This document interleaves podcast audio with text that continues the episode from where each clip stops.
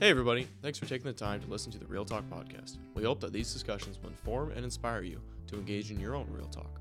Today's episode is brought to you by our official sponsor, Trivan, builders of custom trucks, trailers, and enclosure buildings tailored to your needs. Be sure to check them out at www.trivan.com. A big thanks to them for making these conversations possible. Now, on to the episode.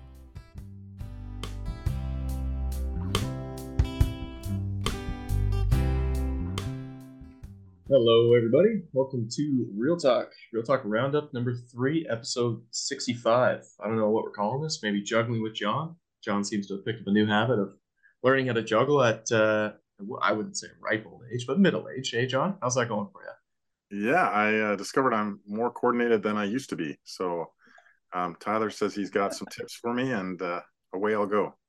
Perfect. Yeah, we're gonna perfect. Start, we're gonna start a real talk juggling course. So Very nice. I'm sure that'll sell like hotcakes. Uh, in the meantime, we got to juggle around a few ideas and thoughts on the various uh, past three episodes we did. So I'll just lay that out for all the listeners so they don't uh, just hear us talk about juggling all day long. We had education uh, with John Whittier, Reformed Education. And then that was with Tyler. I talked to Reverend Eric, Eric Watkins about church planting and evangelism. And then finally, uh, I talked to uh, Mike Schouten from ARPA about uh, medical assistance in dying, what's going on in our country, or at least in Canada. I should say our country, as we have the American on this podcast as well. So that's what uh, we have on deck today, as well as uh, a couple of stellar book recommendations from uh, the one and only Jon Dykstra. Today's uh, topic will be biography, so he'll give us a nice little top 10 there midway through the show. So stay tuned for that if you're looking to add to your reading list for 2023. And uh, without further ado, I think we'll head to John for his thoughts on the first ed- episode, which was education uh, with John Whittier.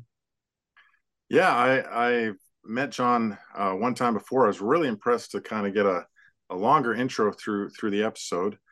Uh, where I bumped into him was at a conference for teachers in BC to deal with uh, some some of the curriculum changes being requested about Indigenous peoples. They want to have a, a bigger amount of uh, materials covered. So our schools were kind of wrestling with that. But one of the things uh, that John Wania brought up was uh, the the the sin that occurred in the residential schools. One of the big sins. I mean, there's physical abuse, sexual abuse, all that, but but was the stealing of kids. And so, um, as he put it, in the residential schools, the parents of First Nation children had their kids taken away from them, and the idea was to assimilate them into the ideology of Western society. So they want to they wanted to Christianize them, whatever. Well, now we have gender ideology, we have uh, sexual ideology, we have, and actually we have native spirituality being imposed in public schools and uh, being pushed in in all schools. Um, and whether the parents are up for that or not, and it seems like the the major lesson is being forgotten. And so I really appreciated him bringing that up um, it's it's a it's a horrible irony. I hope we don't forget it because we can kind of use this as an opportunity to say, hey, you know what? Um, um, he he noted too. Even the United Nations um, Declaration of Human Rights says parents get to educate their kids in their ideology. Um, so when when the pressure comes, if we have to celebrate, um, you know, native spirituality because you know in our own schools it it, it is a weird irony um mm-hmm. yeah, that, yeah. that is true um i'm kind of there's a bunch in there including the the the rhyming um what tyler do you remember what it was the covenantally founded confessionally grounded enmity surrounded and bound in unity unity bound. yeah. Uh, so, so it's just that third one I think is uh, enmity surrounded.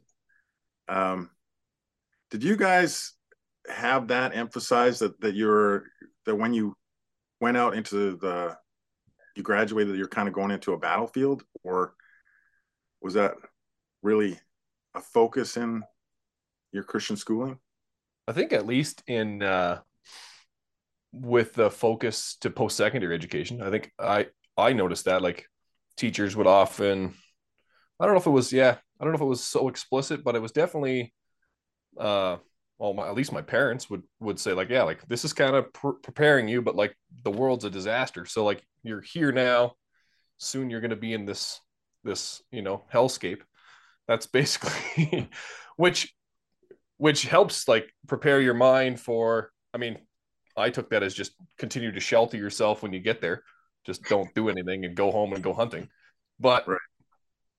i mean if you're a more social person who's looking for that whole college experience it does like i think that was there in our high school at least. Like yeah like this is christian education but there's very much not christian education coming. So but in, in as a culture in general, I think it's it's gone beyond since I've been like I graduated high school 2010, and since like since then the culture is a lot more uh pointed in its attack, right? Like so I think even high school students need to be on alert whereas like we weren't on social media like we had facebook kind of was just getting going. But like yeah well i guess i was just getting going on it. But facebook but there was no like it wasn't really bombarding you yet like the instagram tiktok kind of wave. It was more like what do you want to see? Now it's a lot more what do we want you to see? So i think there's a little bit more it's probably pushed the age that that you know we need to start understanding that back a bunch like you know to grade five six you know start you know yeah. teaching kids that the world's not a passive force Mm-hmm. Right. It's like when we had uh, Chris Gordon on talking about the sexual catechism too. That was mm-hmm. maybe ten episodes ago or something like that. And just how YouTube catechizes uh, kids so much these days too. Um, it was definitely em- emphasized, I think, when I was going through high school. So about six years after Tyler, I guess. Um, and we definitely had apologetics classes and stuff like that too. But yeah, you really need to get on it pretty early. I don't know if it was so explicit in elementary school, but uh, yeah, my parents talked about it a bunch. Right. Did you have it growing up, John, or what was your experience? Um, it was a bit of shock and awe getting to university because uh, we had been prepped, so I I knew things creation, evolution, knew there were going to be controversies, but it's just you go to university and all the smartest people in the room uh, think God's dead, think uh, homosexuality. We had a column in the paper, um, nine, uh, one in 10. It was in the student paper and it was just all about homosexuality. Um, we had pro choice tables to, to promote um, abortion. So uh, it was a little bit uh, overwhelming to go from the, the nice sheltered place to go there. Um, and I didn't see it as an opportunity until like three or four years later. I, I have a, a, a diploma and a, and a degree. So it was kind of my second go through. Um, it, then it was fun to take on the profs, but early on it was like, get me out of here. This is, this is just, um, it, it was too much. And so I, I do see it with my niece and nephews that they seem a little bit more ready to just contend right out of the gate. Hmm. And so, yeah, I was wondering if we're seeing it as that opportunity or seeing it as that maybe a challenge or a threat. Yeah, that's in, that's encouraging. At least that the younger you know, generation sees it like that. But yeah, I always found like, especially in the education, it's easy to put your put a wall up, like go to university, but you know half of what you hear from a prof is going to be like I did a course on natural disasters, which was like some throwaway elective I had to take to finish my degree. And I don't even think I went to class, but a lot of that was evolution stuff, but you just know, like, you know, by the title of the course, what you're going to get. Yeah. So, um, but I think it's the, the subtle things that you don't see. It's like the, it's just how the, the culture of, of everything, everyday life and how like even the students react to that, like the expectations of language that you use. And like when I went through university, you could still joke about like you can still joke about things that you would never say now. so just all those little things, uh, I think that's just like something on students that that you can't really uh, just put your walls up against uh, unless you just leave, right? Yeah. No, I wrote a I wrote a opposition piece for the paper on homosexuality, and I could actually get it in. Um, Right. It was humorous, That's it was just- all that, but I, I could actually have that back then. It's just a public lynching now, right? Like this just Yeah, well, I will say when I went into class after having that piece, it was a 200 person classroom. I walked in late, everybody shut up. They all just looked at me. So there was still a bit of a, you're getting noticed. I, you, you get noticed. Yeah. yeah. No, that's fair. Yeah. Yeah, no, if I can uh I don't know if John had anything else, otherwise I'm gonna jump in on like some of this. So John's work on the league um of of Canadian Reform Schools, uh crazy acronym. Um I I like like I knew a lot about what he did. He's actually uh he's actually one of the guys that I ran this idea by before I think I even before I ran it by Lucas, like uh or before we started actually chatting about it being a thing. I thought like, well, this is actually a good podcast is a good idea. And he was like very excited about it. So um but John's work on the league, I was pr- kind of familiar with it, but it was good to like see how that whole organization is kind of structured and then like the benefits. And then obviously now being at West, I'm I'm thinking about it like, all right, let's bring it out here. Let's start like kind of unifying our all of the schools around the country and not just Ontario, because you know we can all use that curriculum work and we can all use that, you know, uh, just just a heads up on what the culture is going to bring us or the you know what governments are going to bring us uh, into into our schools and stuff. So yeah, just hopefully that was informative for people just to see, especially people who aren't like in, as part of a board or part of the education, you know, kind of world. But Yeah. I, I, I appreciate you had that experience of going through the review process with them. I, I didn't know anything about that. I, I've been on the school board too. And the, the, the difficulty I found being on the school board is nobody elected me to do anything. Like they put me up there because they think I'm not going to run off the money. Um, and so there's a trust level, but I, I wanted to get apologetics going. Nobody, nobody resisted. Nobody was opposed. Um, but I also didn't feel like I had a really great mandate to push it hard. So we Mhm. have, we have something going and uh, everybody was happy to do it, but I, nobody could really just ram more through because on what basis? I mean, yeah, right. Yep. this the principal kind of would like it and you know we hadn't whereas that review process that you talked about um, with everybody coming down and saying well what i'd like a swimming pool i would like a you know an apologetics program well how Yeah, it really helps like the membership gets on on the same page. Yeah. Yeah. so we've done surveys before but but uh, the problem with the survey was you know we have maybe 80 supporting families or something like that well some of the some of the things might get supported by four people and that's the high mark because they're just randomly dispersed everywhere uh, whereas that process seemed to to really give you an opportunity to, to coalesce around around Mhm. uh, a few ideas Yeah. Yeah. If anyone's listening from a board, I would I would encourage like encourage your board to get the league to do that for your school. You, I know churches have done it too. Like, I mean, obviously, you're like the gospel's the most important, but like, what you know, what things are important to us all? Are we going to be missional? Are we going to be whatever? Mhm. Yeah, it definitely it definitely showed me the importance of what uh, the league can do for the schools and the and the important role it plays and how it's structured with all the various committees and subcommittees. So yeah, it's nice to hear that lots of good work is, is going on there. So definitely encourage people to get involved. Any further thoughts on that, guys, or we want to move on to to church planting? Yeah, let's move Good. on. Good to go. Perfect. All right. Well, Ty, I know you were raring to go to talk about uh, this one. It was a fun one for me. I loved uh, chatting with uh, Pastor Pastor Eric and uh, get a lot of. I mean, the guy was a quote machine, so it was just a fantastic time chatting with him. So, what did you uh, what did you make of that interview? You call him pastor, but he was like doc, Reverend Doctor. So Oh, I So- know. Well, he's a friendly guy. So. yeah, no, that his bio was like impressive right off the hop. So, um, yeah, there was a lot from there. Like, just I'm really interested in this this topic. I mean, we've talked about it obviously before on the podcast, like the missional church, uh, that kind of movement, and like how does like evangelisms fit in? But like his the way he described uppercase versus lowercase evangelism, I thought was like, I mean, not something I had never thought of, but I've never thought about in that those terms. And um, yeah, the one what is the uppercase versus lower well, so like uppercase evangelism was like uh evangelism proper, I guess, like m- basically missions. Like having a pastor who does it, or it would be somebody who's called to it, um, or somebody who feels like they do that. Um, but, well, yeah, I could describe it this. He used the a quote from Paul, the Apostle Paul from 1 Corinthians, where he says, Woe to me if I don't preach the gospel. So he used that to describe like the person who does uppercase evangelism goes to bed at night thinking, Woe to me if I don't preach the gospel.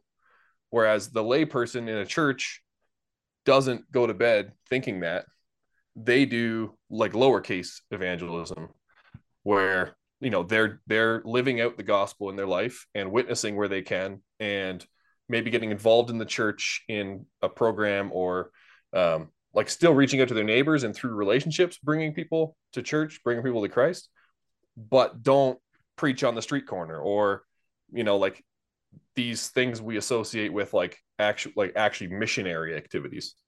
So i thought that was like an interesting way to differentiate the two.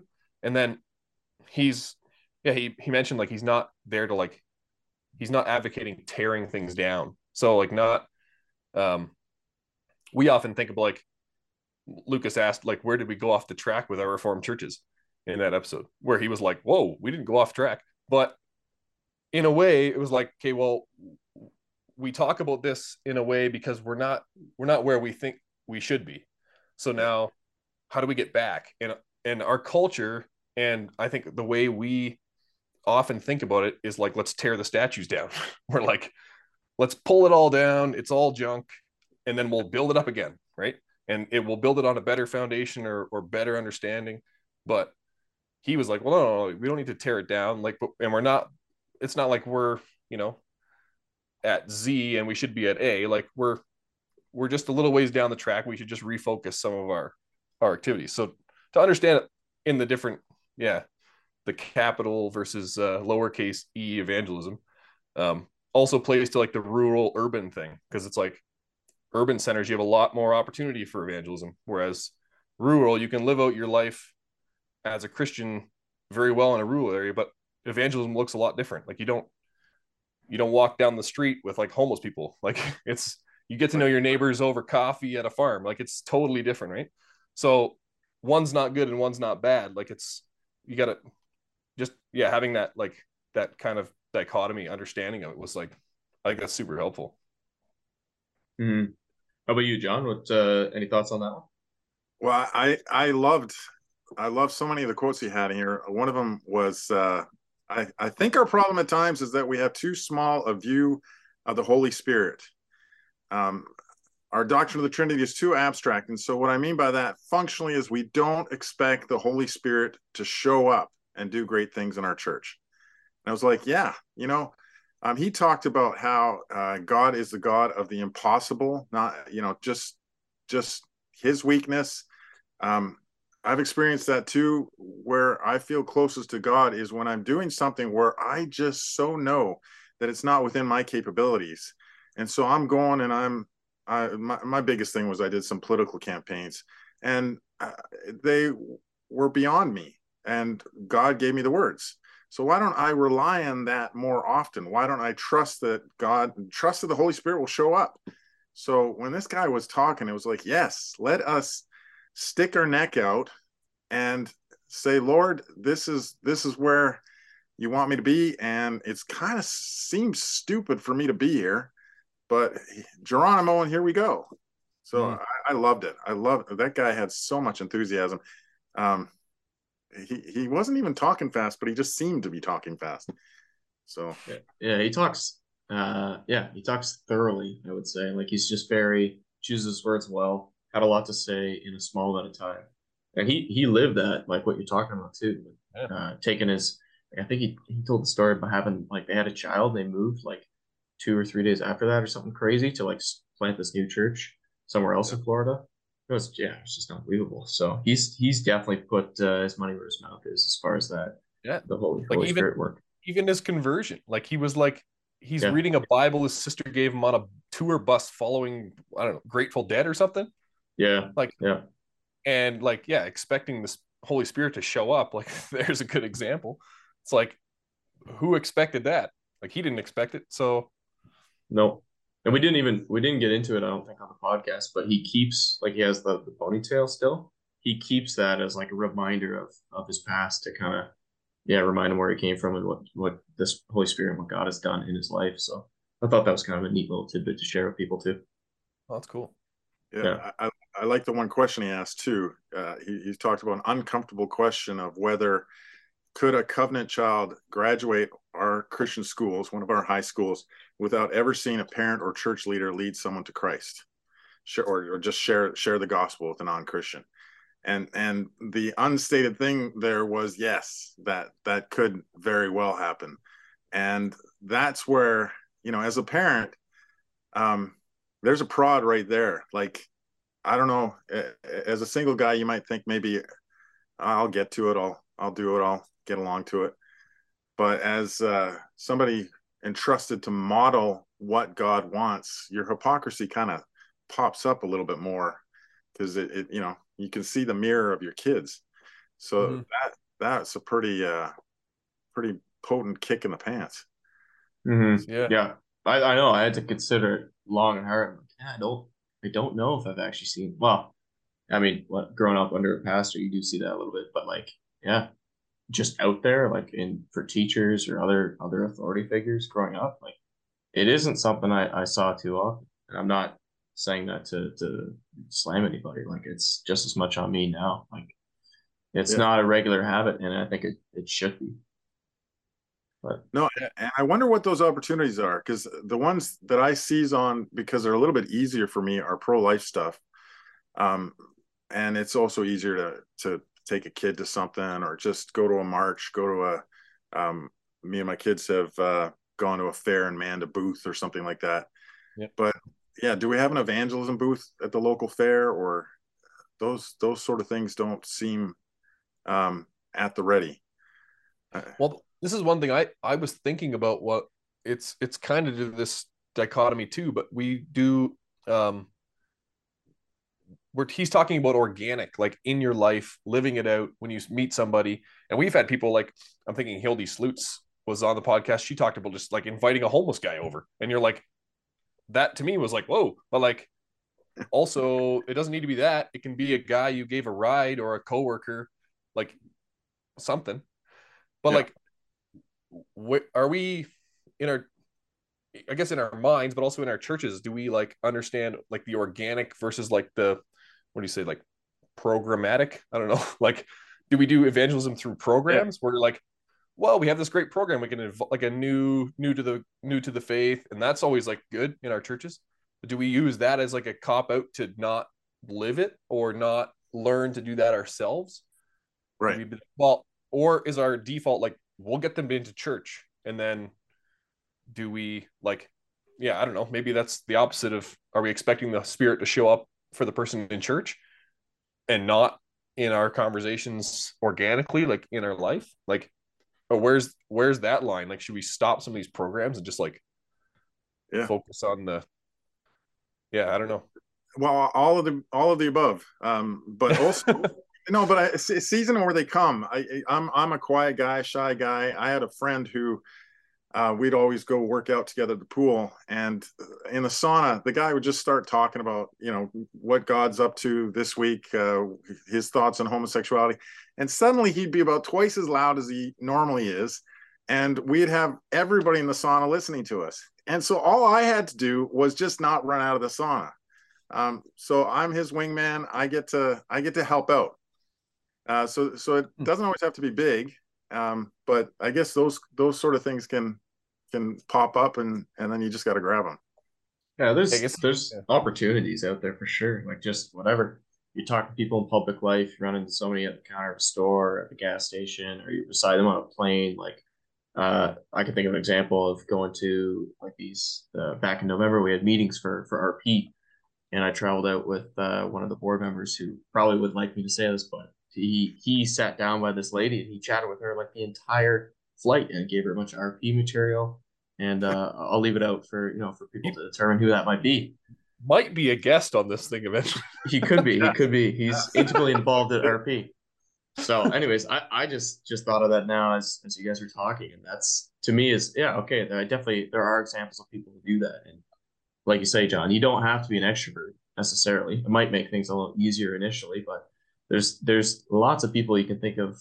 Like I, I can think of in my own life who you, yeah, you're involved as like kind of the acquaintance level, or even just casually, just see them once in a blue moon, or like just once. Like you can just leave a little pebble in the shoe. And we had a lady who did profession of faith in our church a few weeks back who the she came to Christ because of a co-worker who was uh, who went to our church and that that lady actually already passed away but then by the time i believe she came to our church she just met a bunch of other people at church and they kind of walked through the whole her faith journey and it was just like that was and that was like four years ago so that it came to came to a head a few weeks a few weeks back so these things you never know what what the spirit will do and, and just put a little pebble in someone's shoe get thinking and you never know where it can go yeah it's just being like being well you know i, I can give an example too but I mean, it's it's my wife. It was a good example for my wife, so she'll like that. But she doesn't listen, so that's fine.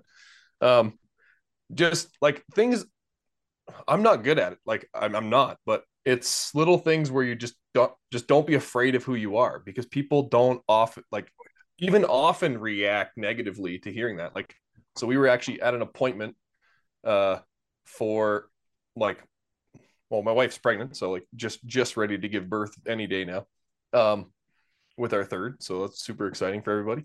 John wanted me to mention this too. Um, we were at an appointment and the and the nurse was asking like all about us and we just moved to Alberta and well you have no like where are your other kids and like whatever. And he's like do you have any family here? I said no we don't have any family here whatever. And I'm just like ready to let it slide. And she's all surprised like how do you even do this? Where are your kids right now? And my wife was like yeah but we have a great church family. And it was like you don't have to be like you don't have to like start preaching the gospel but now she's like oh like that can be a thing. Like she probably just never ever heard that before so something right. little like that. And i was like oh like yeah kind of like good on you but also like i that's not i don't know if i would have said that. But now i'm like thinking about other times where you can just add that little it's not like it's not like it's not organic to the conversation. It's not like it's offensive. It's like what are they going to think right? But it's something that gets them thinking. And then yeah you don't know what the holy spirit will do. Like they might yeah. be lonely. They might be like i should look for a church right? And then next time i go there they might be like hey i know you were a church guy. Like who knows right so well and, and, even the confidence that it's not just that it won't be offensive like that is that's my default too right, right. I, I don't take you off with my thoughts on homosexuality but you know why you need to hear them you need to hear them because it's actually bad for you. And God is a loving God, and His uh, love comes out through His commandments too. So to have the confidence, like I haven't spoken out on homosexuality in a public setting like that, but to have the confidence to do that, I do that with abortion because it's just an easier line to draw. Uh, I feel very capable of doing that. We trust, yeah, you know what, killing a baby versus not killing a baby. Oh, you know what, I can see how God's love work out, works out there. But but we have to have that confidence with these other things. Hey, there's two two guys who are hanging out together. They're you know 80 year old gentlemen, um, and uh, do I really want to mess things up for them? Yeah, they're committed in rebellion against God. Maybe maybe it would be a good thing to bring bring up. So just confidence that what God says is good is good, and what He says is bad is bad. Mm-hmm. For sure. Yeah. I mean, yeah, there's a ton of lessons we could probably keep pulling out of there, but that's I think we kind of got to the gist of it there. Just that push for personal personal evangelism. And John, you, you, got some. You may have some final thoughts. I'll, I'll, throw back to you, John, for a second. if you want to? No, no I'm good. I'm good. You're you're moving us along. Way to go. No, it's good. It's good. Oh, otherwise we're here for two hours and people get annoyed. So we'll keep it moving. Uh, next up, we have actually John's segment on biographies. So uh, he has a top 10 list for us, which he will do so in five minutes, 30 seconds a book. Your time yeah. starts now, John. Yeah. Okay. You know what? I uh, was going to do top five of uh, easier reading, and and and and that's what I'll do, and then I'll do top five a little bit more serious.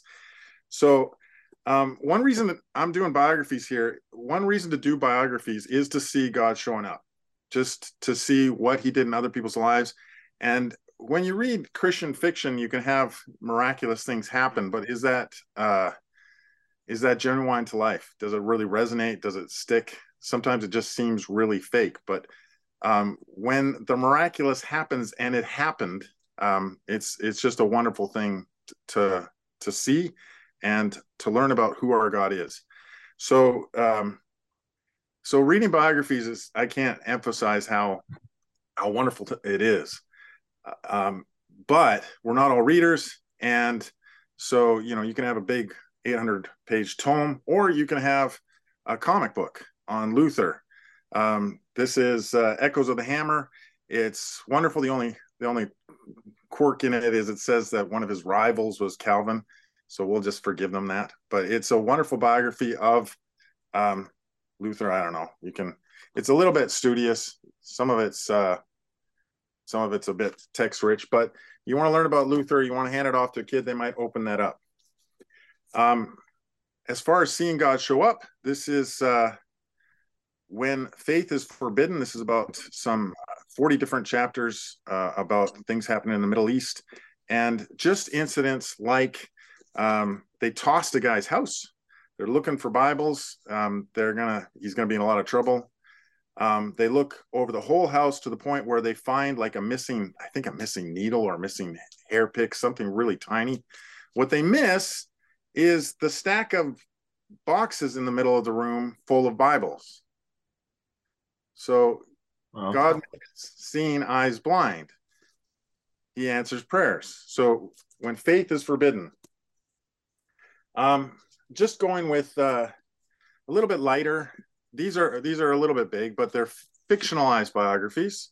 So this is Charles Spurgeon and Thomas Johnson, who was a former slave.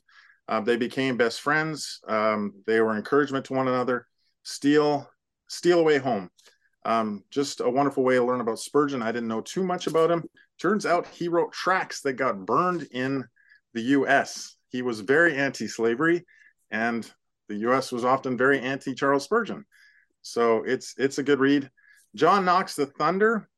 Uh, John Knox is like uh, an action hero. The guy was uh, not just a preacher to uh, Queens. He was at one point a bodyguard, uh, holding a big sword to ward off anybody who was going to take out uh, the previous preacher. So, just a really, really good read. And then uh, these are um, finishing the the top five of the of the lighter reads, just on marriage. Um, a promise kept is uh, Robertson McQuilkin uh, about him and his wife's uh, life. He's a Bible college professor whose wife got Alzheimer's, and uh, he found out she had it. Um, she needed him at home, and he dropped his many responsibilities and just went home and took care of her and wrote a book about it. And people thought, how you should get somebody else to take care of her because you have so many things to give God's church. Well, gets me a bit bit verklempt. But uh, um, The Vow is a horrible movie. It is a wonderful book. Um, the people who wrote the movie actually bragged that they had never read the book. Uh, so don't see the movie. that sounds like what about, I would do. I was just about to say. Yeah. yeah. Yeah. It is about a true true story about um, a woman who uh, has a car accident, loses her memory, and she forgets who her husband is because her she loses basically I think it's the last five years, and she met her husband four years ago. So she wakes up, discovers she's married, um, but she doesn't remember her husband. She is a Christian woman. She did make vows, and so she takes them seriously. And it's about falling in love again. Hmm. So the vow. Um, you gonna rip through these really quick? Ah, yeah, keep her going. You're doing well. Just yeah. ignore his timelines. That's so a top five, a, a little bit more studious, but really worth the time. Man of the hour about the Canadian Reformed Church's very first pastor, Jules Takeoven Popta. Um, yeah, I mean, if you if you have any linkage in the in the Canadian Reformed churches, this is how it all began.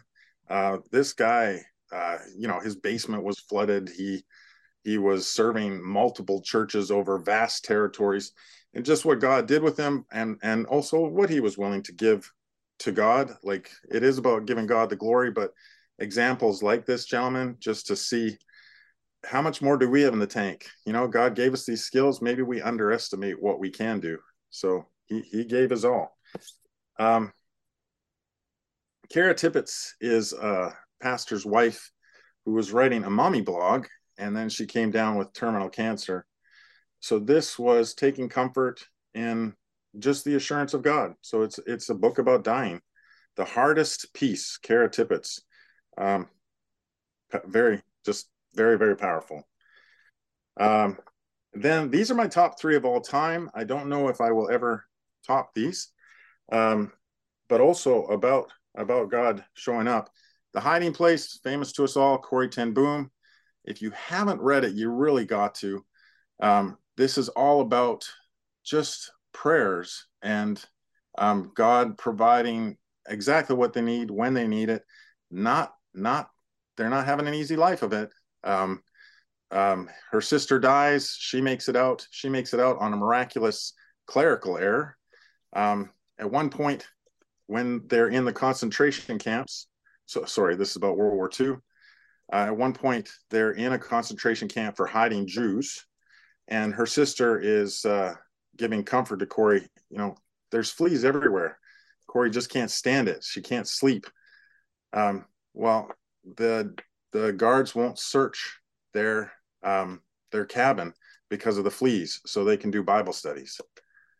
So, um, brother Andrew, God smuggler, again praying for uh, seeing eyes to be blind.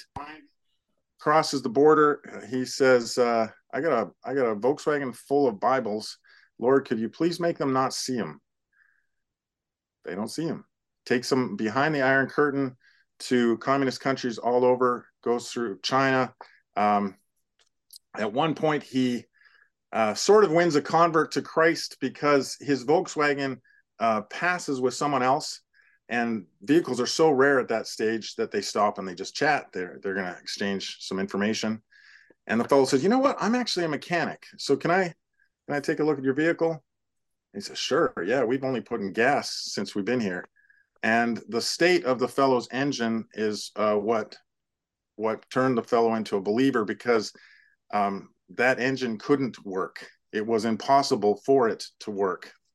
Um, and yet it was still working. This entirely uh, automotively challenged gentleman was going all over communist countries without um, without a working engine, except it worked. Wow. Uh. Yeah.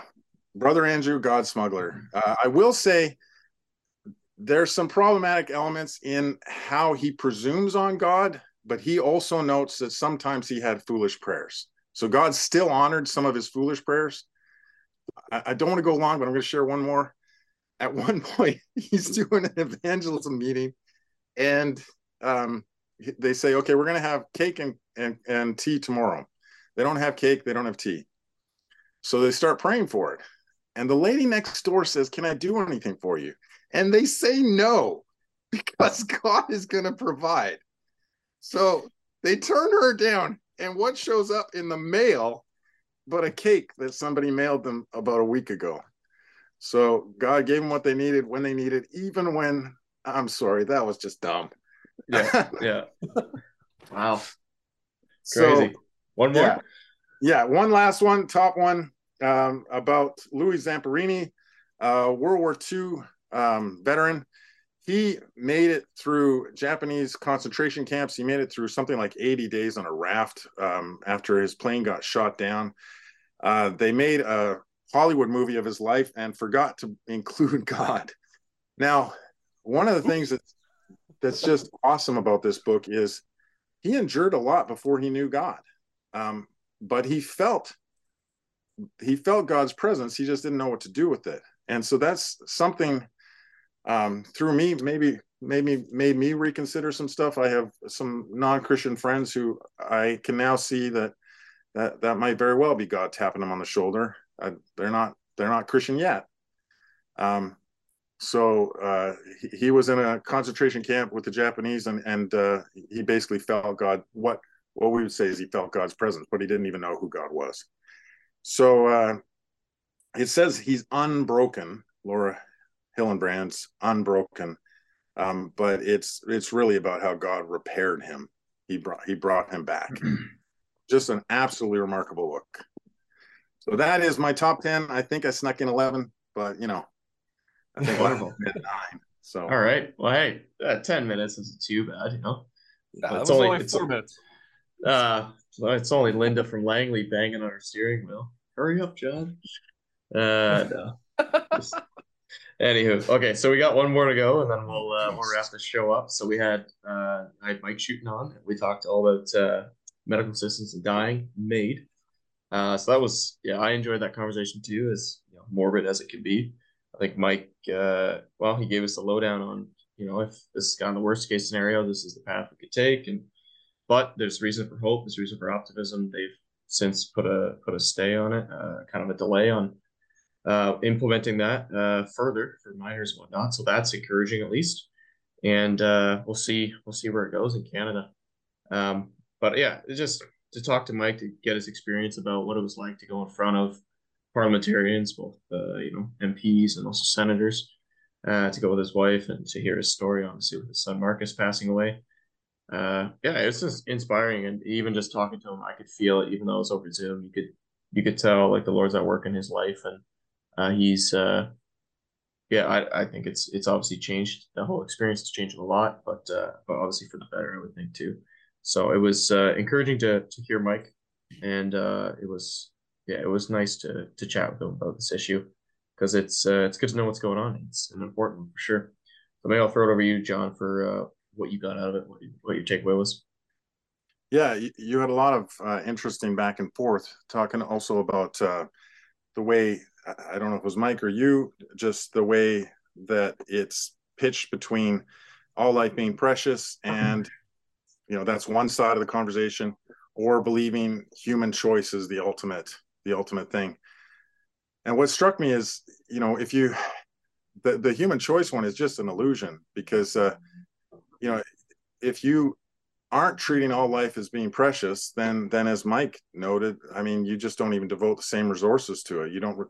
He he had wonderful care with Marcus, um, but that's not available to everybody. Uh, there, there have been crazy stories, like a guy a guy is is uh, in danger of being homeless, so he he's he's looking into euthanasia, or or a lady can't get a ramp up her house, so she instead she can get a euthanasia um, course of treatment. Um, so. Mm-hmm that's not autonomy. That's not you making a choice. That's you being steered to the one choice. So it's it, it just highlights again, all life is precious or human autonomy. No, you aren't. You aren't. It's all an illusion. You, so, um, we we got the only thing. Uh, we got the only hope on offer here. What what uh, the Care Not Kill campaign is hopefully going to rally. I mean, it already has. It's it's uh, there's a stay on expanding this to mental health, um, but they're rallying people where they already are at. The liberal government is pushing uh, even the secular public. So this can rally us and save some people now. God's church has to be speaking about that contrast. You you, you want to have autonomy? You don't have autonomy. God's in control and treat all life as he wants it to be treated or you just have vapor. You just have you have you know war veterans getting medical treatments you know. So yeah. No it's a huge opportunity for for the church and uh yeah the culture uh, the culture but maybe the public is pushing back a little bit which is encouraging to see. Uh your thoughts on ty? Yeah i just think we're like this we're kind of at this in this conversation i feel like the the secular culture is where I don't know, maybe I don't know exactly the timeline on abortion, but like you got to think it was like the 70s or 80s. Like the the public opinion on abortion is like completely flipped. But I I don't think on this it really has. Like I've seen some witnessing from the uh, the Care Not Kill campaign, people throwing flyers on on vehicles and stuff at like Lime Ridge Mall, I think. And we were finding Facebook posts from random people who got these flyers who were just like appalled. They were just like, losing their minds. Like I, they could not believe that that their government would do that, and they just people don't pay attention, so they don't know, right? And then it's these people who think they have this autonomy that are pushing this this on people, and I mean politicians mostly just pretend that they're doing things for the the public, right? But I don't think that the public is there. Like so to speak about this from a Christian perspective is this is the one issue where we can be like it's it's it's not controversial at all. I mean, like Jon said, we shouldn't just worry about that. But like, you're not gonna offend someone by telling them you don't want them to die. That's just like it's just so dumb, right? So, I mean, the narrative is flipped on abortion because now you're trying to fight this whole, uh, you know, it's it's a choice versus it's not a choice. Like, but the average person you talk to doesn't want to die. Even the homeless guy who's looking for a euthanasia is doesn't want to die. He just doesn't want to be homeless. So it's not a hard sell. like I could keep you alive. Here's a house. Oh, that worked. It's like, yeah, I just, yeah, I just don't, yeah. I'm encouraged but, where, where it's been going, but it's, yeah. it's amazing what the government's trying to do. And like, it's not like we don't have any literature from the past on like where this thing could go. There's like short stories you study in in uh in high school that are like, what's the one? The lottery, which is a short story which is yeah. like whoever wins the lottery dies. Like that's so dumb, and we all know it. But now here we are. it's like, yeah, it's unbelievable. So you're lucky to be in the states. we had it before you in Washington State. Sure. Oh, really? Yeah, yeah, The difference is we don't we don't have uh, the Medicare system. Well, we don't have the same healthcare system, so we have a Roman Catholic hospital here that won't do it. Whereas oh. In Canada, that's not a possibility. Um, yeah, right but uh, the thing the thing i think that we need clarity on is that uh, nobody wants to die until you're 80 and in pain and then uh, things start to look attractive and then if we're saying that it's legit for the 80 in pain well what about the 75 what yeah, about the they 70? don't what about the they 60? don't want to die they just don't want pain That's no so the, exactly but right?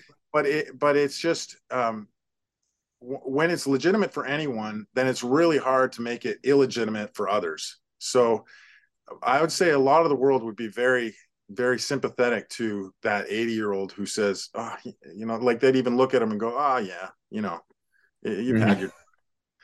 So the contrast is between all life is precious or or let's kill the mentally ill let's kill somebody because they're depressed let's kill somebody like there is no there is no stop for any of the rest of it. Mm-hmm. Yeah, like we, we, they've yeah. Sorry, go ahead. I was gonna say like we can use this moment, which I think the Care Not Kill campaign is doing, to kind of like again put the pebble in the shoe, like put a little wedge in the in this. Yeah, we're going downhill. We're sliding downhill quickly. Like, oh, let's like pump brakes here. Let's stop for a second. Look at what we're doing. Like, hey, this is too far. And then you got to get into like the deeper worldview stuff. And like yeah. when I was chatting with Mike, he, you know, he yeah, we're at a position where he you can't even get back to the fundamental two worldviews at play, right? You just they have to go there, they have to give their story, tell why it's a bad idea right now to expand it to to minors and those with mental health challenges. But yeah. if we can use this to get in and be like, hey, like all life is precious. Like I know you want the option when you're 80 to go out on your own terms and to to die with dignity, but let's re-examine that. Like that's I it's not actually what you think it is, and then we have to go down to the presuppositions. And uh, I don't know. I think that's a huge one for us to keep hitting. Yeah. So yeah, but they've already swallowed that pill, which is you know a, a, matter of speaking that's fairly relevant. Um, like yeah. with abortion, they're already it's already fine. Like if you find out your child has like a like Down syndrome, they're like, yeah, like the go-to is abortion. So if you've already seeded that ground, like how are we going to get back to a like a let's talk about our worldview perspective because they're already they're they already so too, far down that road. They, yeah, but if they go too far, which I think they're doing right now, like Trudeau is clearly pushing farther than public opinion will let him.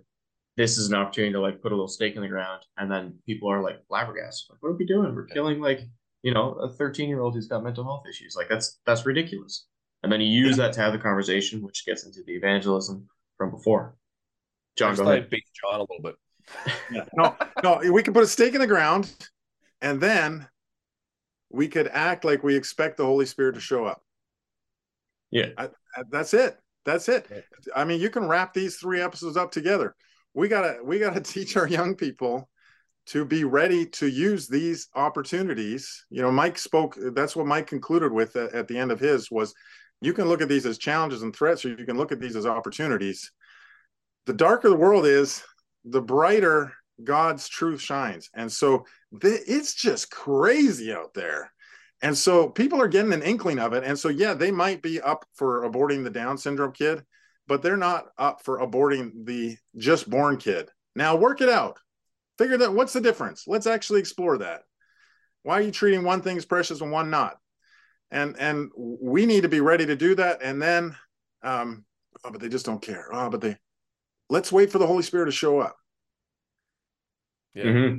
There you go. We got to educate our kids. They got to go out to the world and be evangelistic so we can talk to people about stuff like MAID. There you go. All three. Beautiful. Look at that. The Love it. juggling. He caught he caught them all at the end. I caught them all. Oh, you got him juggling. yes, we juggled all the balls. That's good. Yeah. No, it's just go. all about sharing Christ with the culture. Episode 65. We've been at this for a while, this podcast thing. Yes, yes, we're getting there. All right, fellas. I think that was good. I think we wrapped it up, put a little bow on it. Any further thoughts, or we're good to go? I Yeah. good. Oh, my my blood's boiling now, so we should probably end it. Yeah, probably. Before you say something stupid, you know. Uh, good stuff. Well, folks, thanks for hanging in there with us. I don't know how quite long this one to be in, but uh, this was a fun one. I think we had a good slate of episodes to go over, and uh, we're excited to keep keep going on in the future. It's uh, these conversations are important. Hopefully, you enjoy them. Hopefully, they inspire you and have your own conversations, and they inform you a little bit too. So, with all that said, keep having real talk. Catch you on the next one.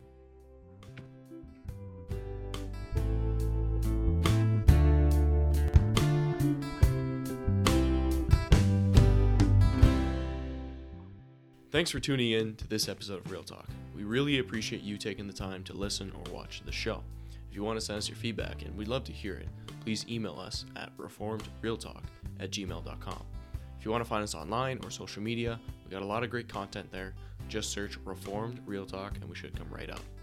This show is created and produced by myself, Lucas Holtfluer, and Tyler Vanderwood, and our wonderful podcast manager who does all the editing is Mariah Tamiga. So we're really thankful for her contribution to the show as well. That's all for now, folks. Thanks for watching or listening, and we'll catch you next time. Bye.